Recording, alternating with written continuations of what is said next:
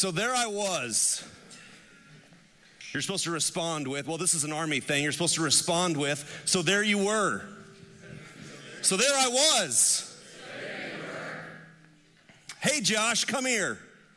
I hear yelled out across the office. Man, I was hard at work. I was sitting at my desk. I don't know, working on an Excel sheet or something. And I get up from my desk. I walk across the office to my friend's office, to my coworker's office. And as I step into his office, he's sitting behind his desk and he looks up and he says to me, Josh, would you share your testimony with me? yes.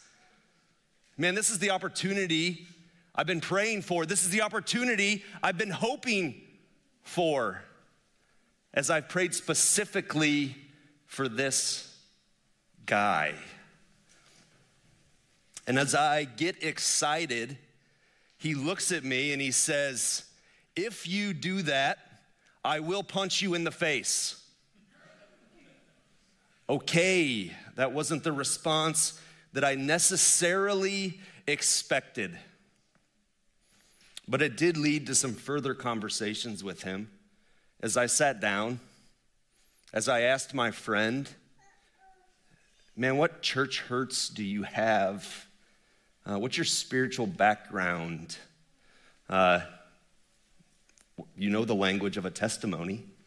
Um, what has caused you to be this opposed to the good news about Jesus Christ?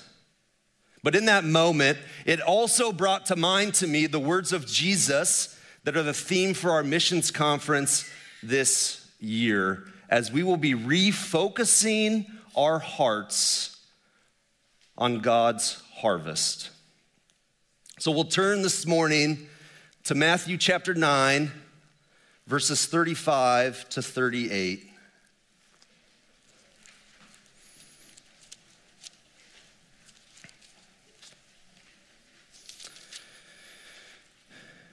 It says, Jesus continued going around to all the towns and villages, teaching in their synagogues, preaching the good news of the kingdom, and healing every disease and every sickness.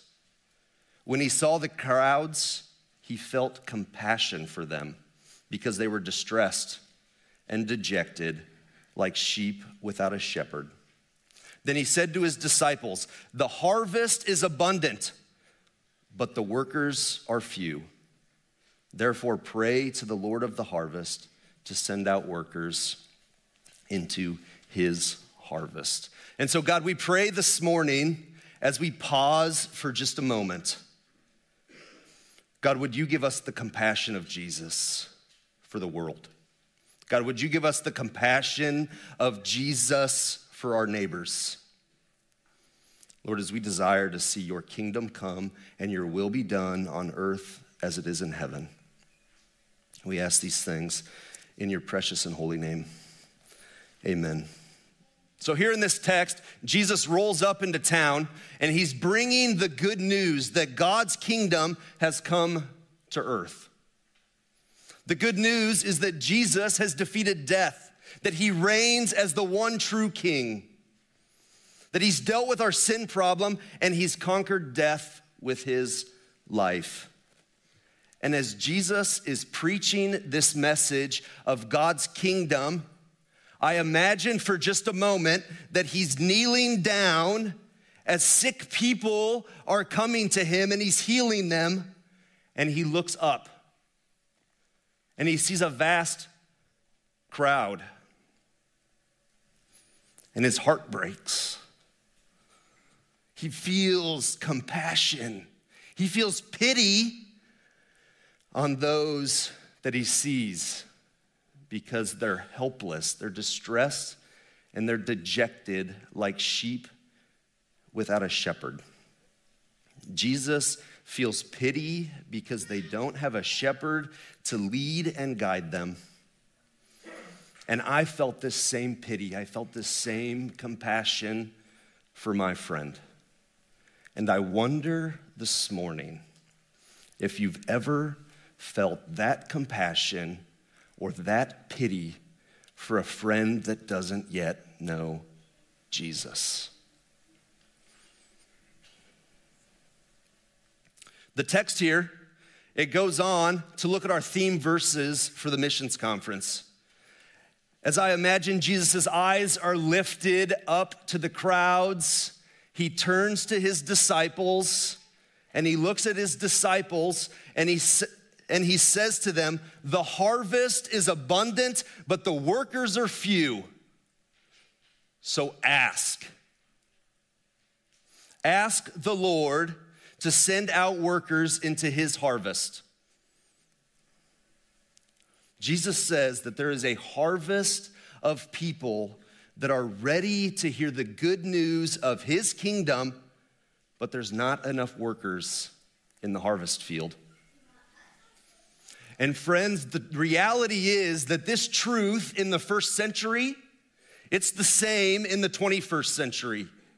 The harvest is still plentiful. There are people that are primed, that are ready for the good news of Jesus. But there aren't enough people that are willing to say yes to go. Consider this with me for just a moment.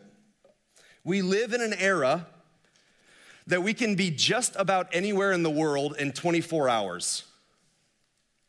Yet the Joshua Project projects that there are 3.4 billion people on the planet, image bearers of the King, that have little to no access to the gospel. 42.4% of people on our planet, people that are distressed and helpless, like sheep without a shepherd, have little to no access to the gospel. The, jo- the Joshua Project again estimates that there are 7,246 people groups, distinct ethnic groups who are less than 2% Christian. The harvest is plentiful, but the laborers are few.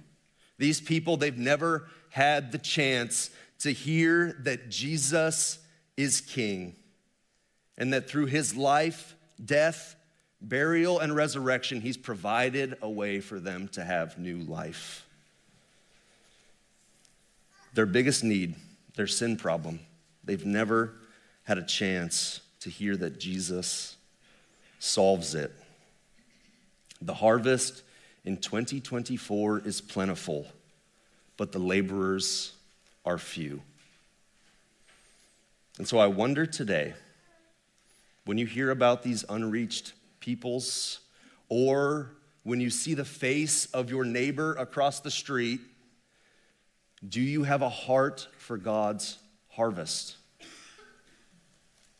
Does your heart break with compassion, with pity, as Jesus' did when he saw the crowds? And I'm, I'm constantly encouraged by our church as I hear about many of you that, about how God is opening up conversations for the gospel with your friends with your family, with your coworkers. We have a lot to celebrate here as a local church. And my hope this morning, as we hear three different testimonies of how God has given a few people in our church a heart for his harvest, a heart for his harvest, is that for each of us, every single one of us here, that will once again have the flames of our heart fanned for God's mission as we seek to see his kingdom advance to all 17,281 people groups on the earth.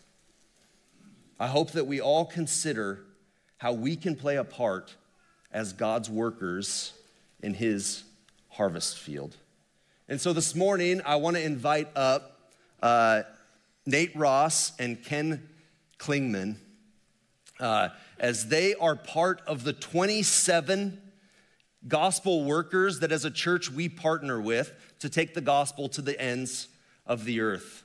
These are guys that are from our church. Almost all 27 of those workers have sat in these seats and they've said yes to take the gospel locally to our nation and to the ends of the earth. So I want to invite these guys up. Uh, Nate and Ken labor with the UNI Navigators, and they are ministering directly to the UNI wrestling team. So I want to give them just a few moments to share how God has grown their heart for the harvest uh, and what he's, they're seeing him do. Thanks, Josh. 20 years ago, God called, I'm Ken, by the way, this is young Rob, Nay Rob. Okay. I need a high-tech. Uh, waiting for the mic. So uh, the first thing I want to do is I see that uh, Drew Foster's here with Jamie. Drew, everybody knows that Drew is our last national champion wrestler. That's old history. His wife Jamie just passed her board certification for a PA. So let's hear it.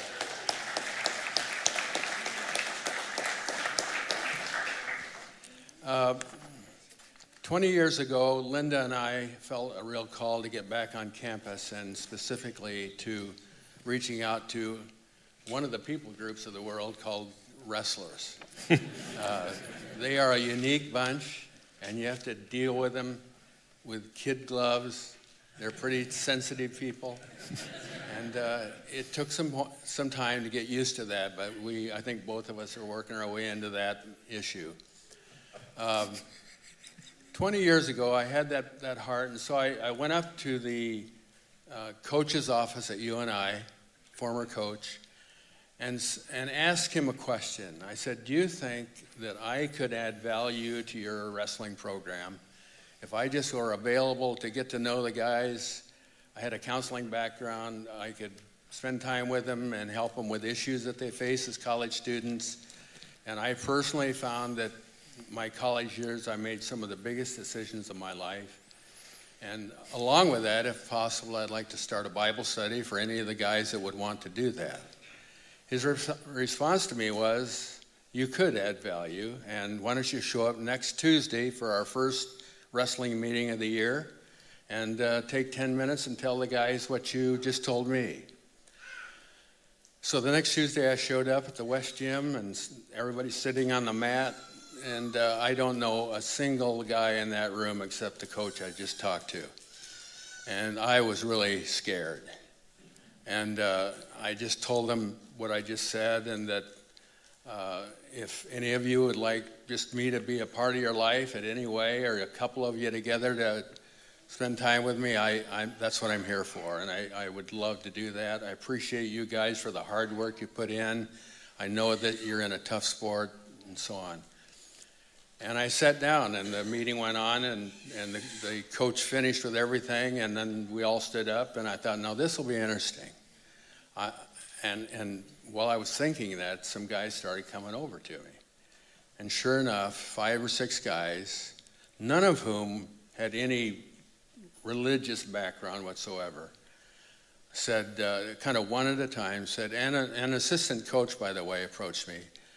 And they said, I think I'd like to spend some time with you. One of them said, I've been seeing a sports psychologist, but I kind of just, I've always thought there ought to be a little bit of a God in the equation here when I talk and, and get help with some, from someone. So that began uh, a Bible study in our home uh, that went for many, many years. And uh, that also alerted us to the fact that Linda was going to have to be a co partner in this ministry because they come to your house she started fixing smoothies. She started having chili feeds. And she got, really, she was more important than I was. I found out that the wrestlers would come in, they'd go to the kitchen and start eating whatever she had, and they would just keep talking to her. She has a background in wrestling from Oklahoma State University. And uh, I used to have to call them out of the kitchen and say, guys, let's get in here and get this Bible study started.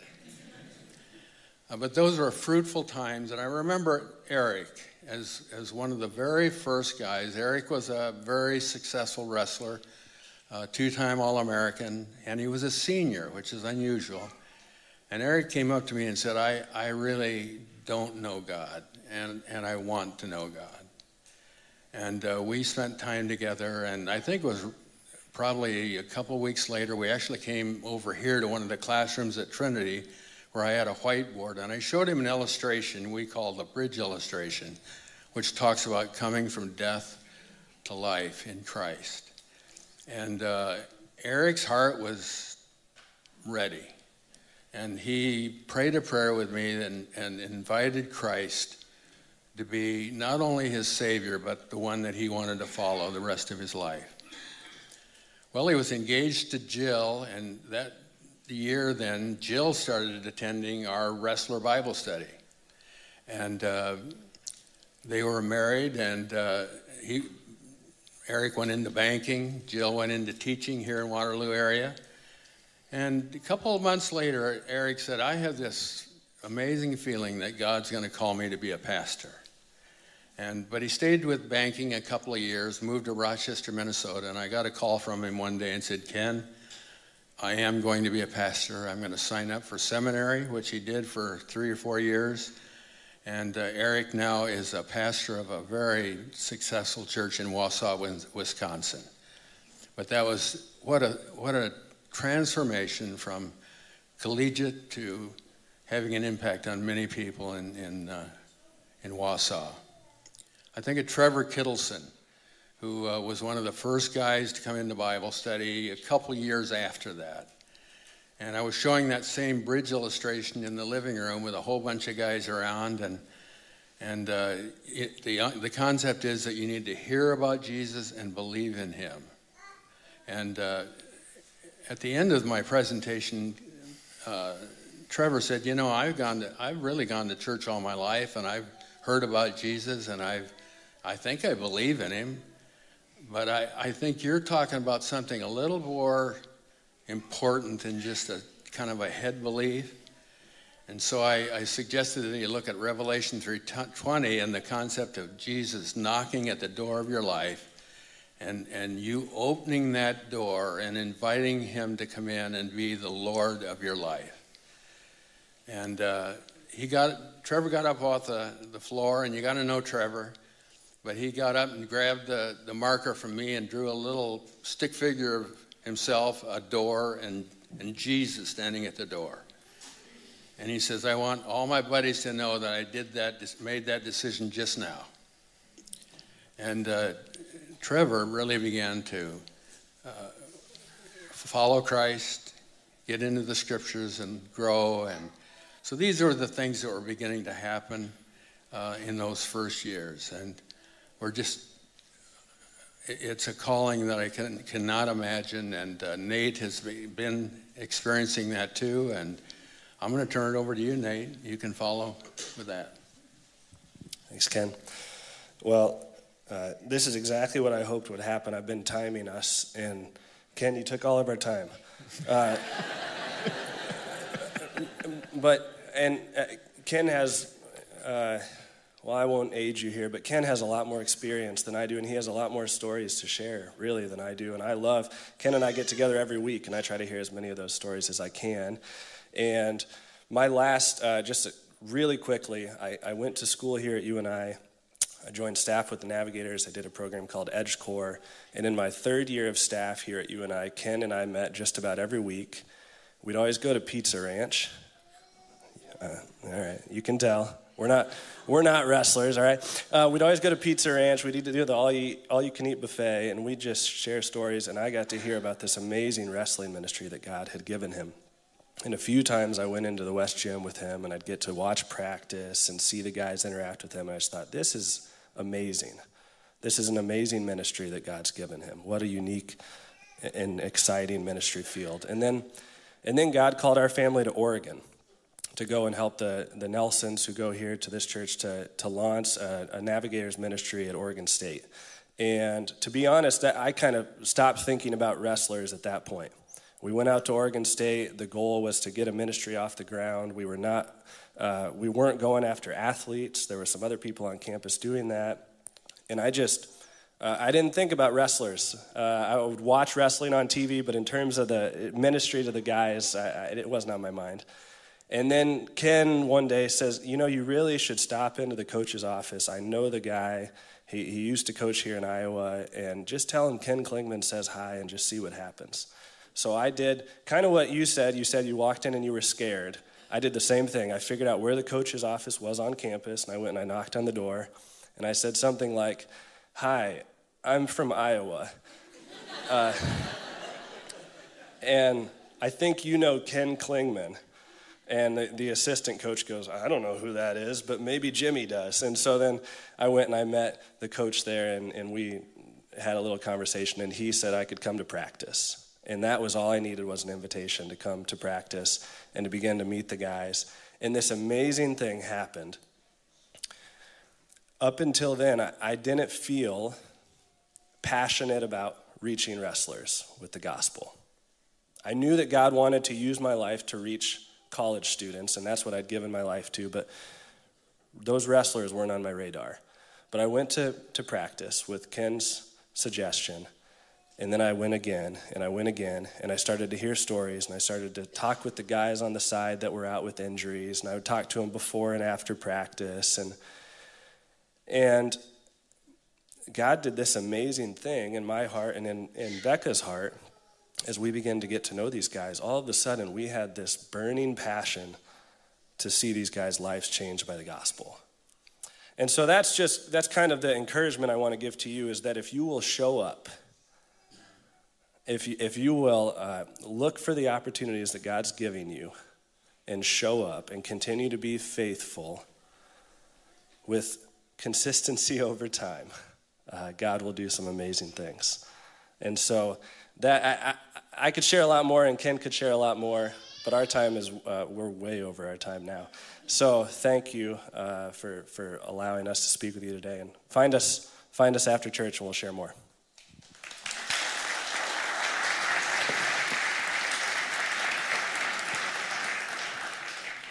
Thanks, guys. I, uh, man, faithfulness over time. I love that, uh, man, I know Ken and Nate, and they are about as common and ordinary as they come. Uh, but they've just faithfully labored in God's harvest as He's given them a heart uh, for His people um, over time. And I, we can look in the middle section here and see the fruit of those labors. And so I wonder today, uh, again, do you have a heart for God's harvest, for the place that He's placed you, uh, where the harvest is plentiful and the laborers are few? I want to invite Dee Dee up on the stage too. Dee Dee just got back this week from Eastern Europe, uh, where she spent, I think, three months, right? two and a half months in Eastern Europe. Uh, and this is her third, fourth, fifth, fourth, time uh, that she has said yes to God uh, to go to Eastern Europe to take his gospel to a place that there are very, very few Christians. So. First of all, let's let me say how thankful I am to be home and to get to share with you.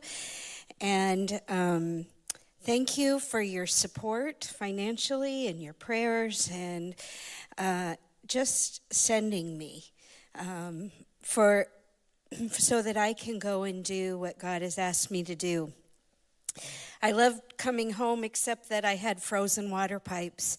But two of your guys, our guys here, came to my house, put heaters under the house, and I have running water. So I don't stink today, I don't think.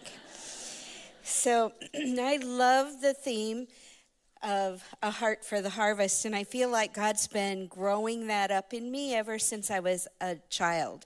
I gave my pennies to uh, missions so that we could build a church, or not a church, a hospital in Africa. Um, I prayed for missionary kids because that's what we did when we went to church. They gave us little prayer partners. I um, was invited to visit with gospel workers when they came to our church. And so I got to find out that they're just regular, ordinary people who are willing to say yes to Jesus. They're not spiritual giants necessarily, they're just obedient and faithful to God's call. Then I uh, had a short term mission trip, and that learned, led to six years in Haiti. So, all of that is different ways added together for God to actually break my heart for His harvest that's there and make me willing to say yes to Him. Uh, since I retired from nursing, I've been on uh, seven trips. My trips are to go as a helper to the long term worker. So it changes every time I go. The first time it was primarily child care. I felt really qualified for that. But then the next time it got to working with interns and teaching about prayer, kind of out of my comfort zone. Um, but it was amazing, an amazing experience. And each time it changed what God asked for me to do. Um, primarily today, I just want to share with you about the last two and a half months. And um, I I felt like last summer God asked me to be willing to go more and be more available.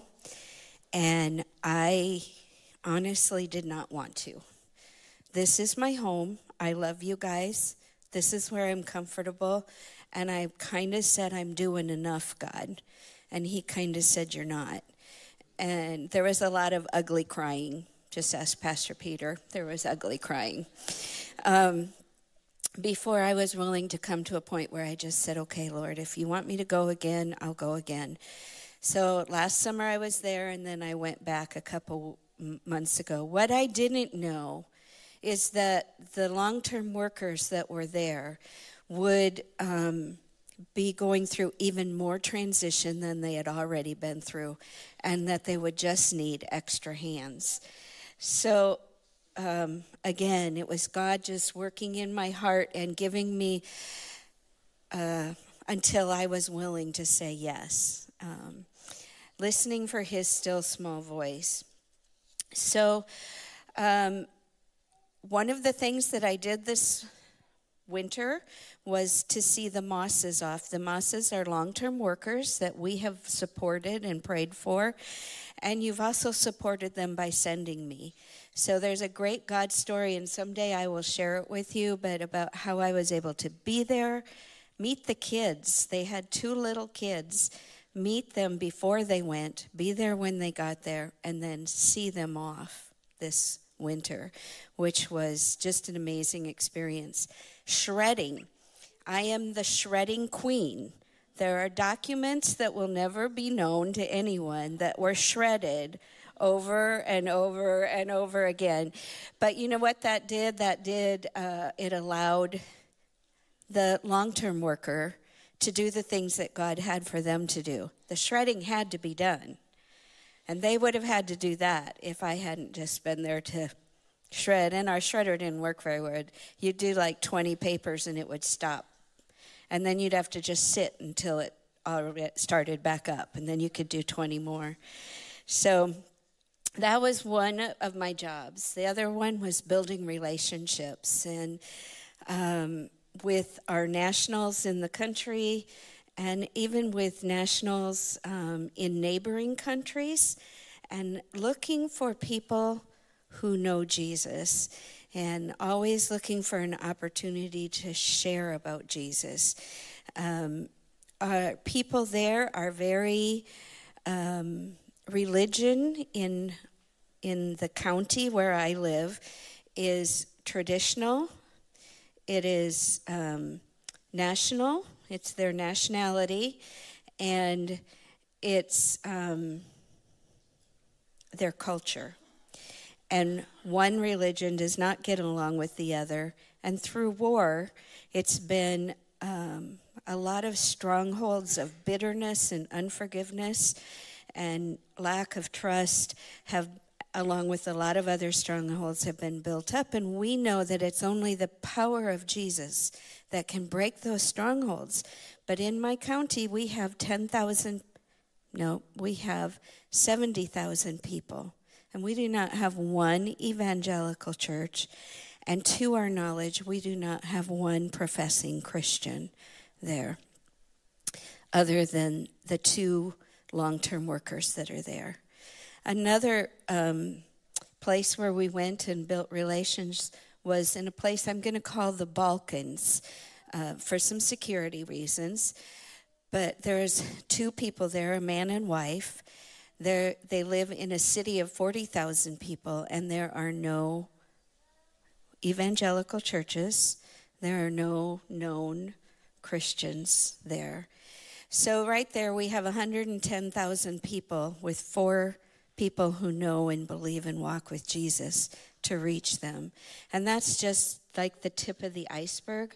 Like you could go all over Europe and hear the same story that religion is not about a relationship with Jesus and that the harvest is humongous and just a few people to work. Um, one of the other highlights well, first, let me tell you about that place we went. We went just because we were asked to go. The couple that was there working, primarily among some Muslim people, um, had had just a really hard year. Her mother had passed away. So we were asked to go and just encourage them. So we went over New Year's Eve. We got to see the fireworks New Year's Eve, and they don't, like, it's not a, one place shoots off the firework, everybody buys fireworks and everybody shoots fireworks off. So your head is like on a spindle, just turning, trying to see it all. But the real important part about that visit was that we walked, we talked, we saw them pour the love of Jesus out on people as we walked the streets. We saw the love that people had for them. And we prayed. We had the sweetest prayer time there and all of us. We went to encourage them, but Courtney, my uh, my Eastern Europe long-term worker, and I were so blessed just to be in their in in their presence and to hear their story and to see how God had worked miracles for them. So Courtney was my person that I was with that um, I don't know if you remember a Dr. Dunn that came from Bartlesville and spoke, but she's his daughter. And it's like I could be her grandma and she could be my grandchild, but we are like really good friends. And I felt like my ministry, my main calling this year was to giggle and laugh. So we did. We baked cookies and we laughed. And we watched movies and we laughed. And um, helping sometimes when you're on the field, everything just seems really heavy. And sometimes you just need to laugh, and that's the best medicine in the whole world. Um, so we did a lot of laughing. We did a lot of baking and taking goodies to people's homes for Christmas. And that's what Christmas is in that country, in Eastern Europe. It is spending time with people.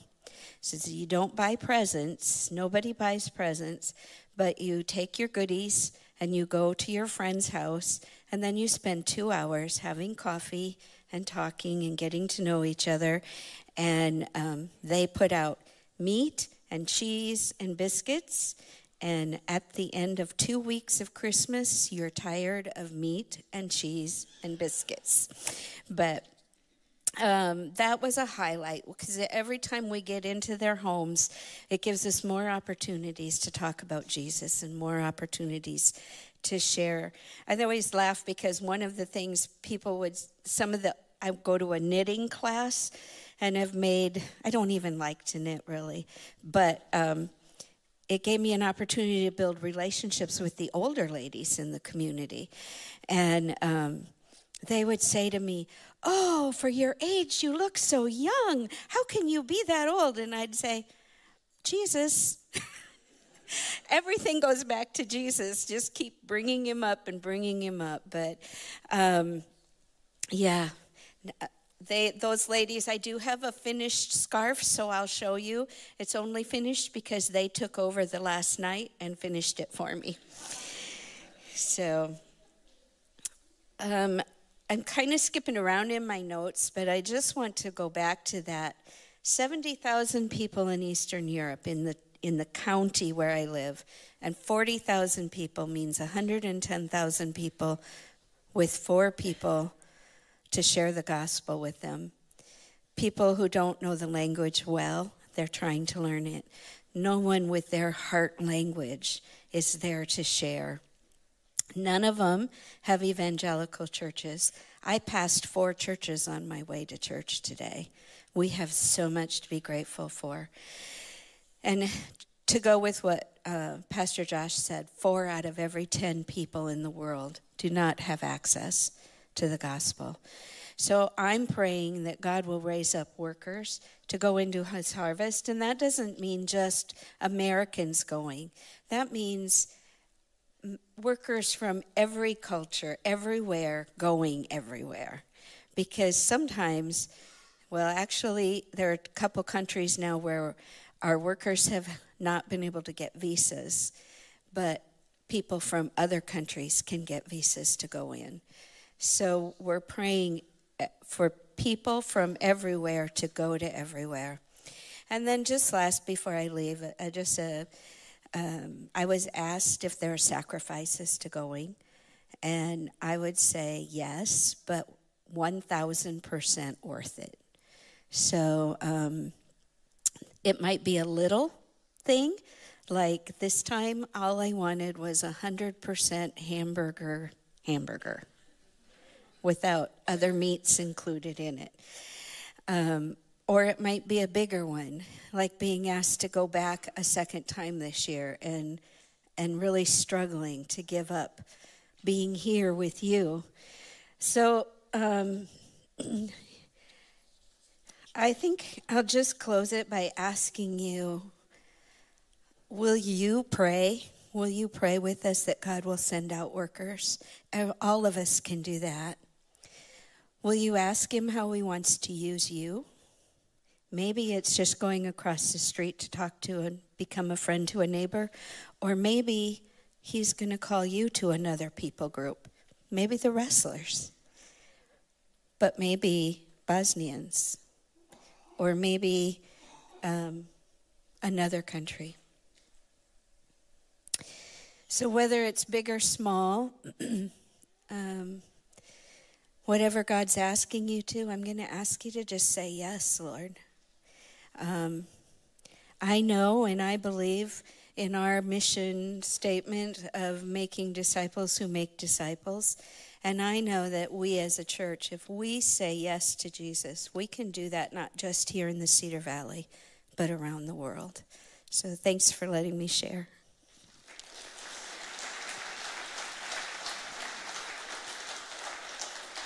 Thanks. Thanks, Dee Dee. Uh, again, common, ordinary steps of obedience, just saying yes to Jesus, even if it's just giving your pennies uh, as a child.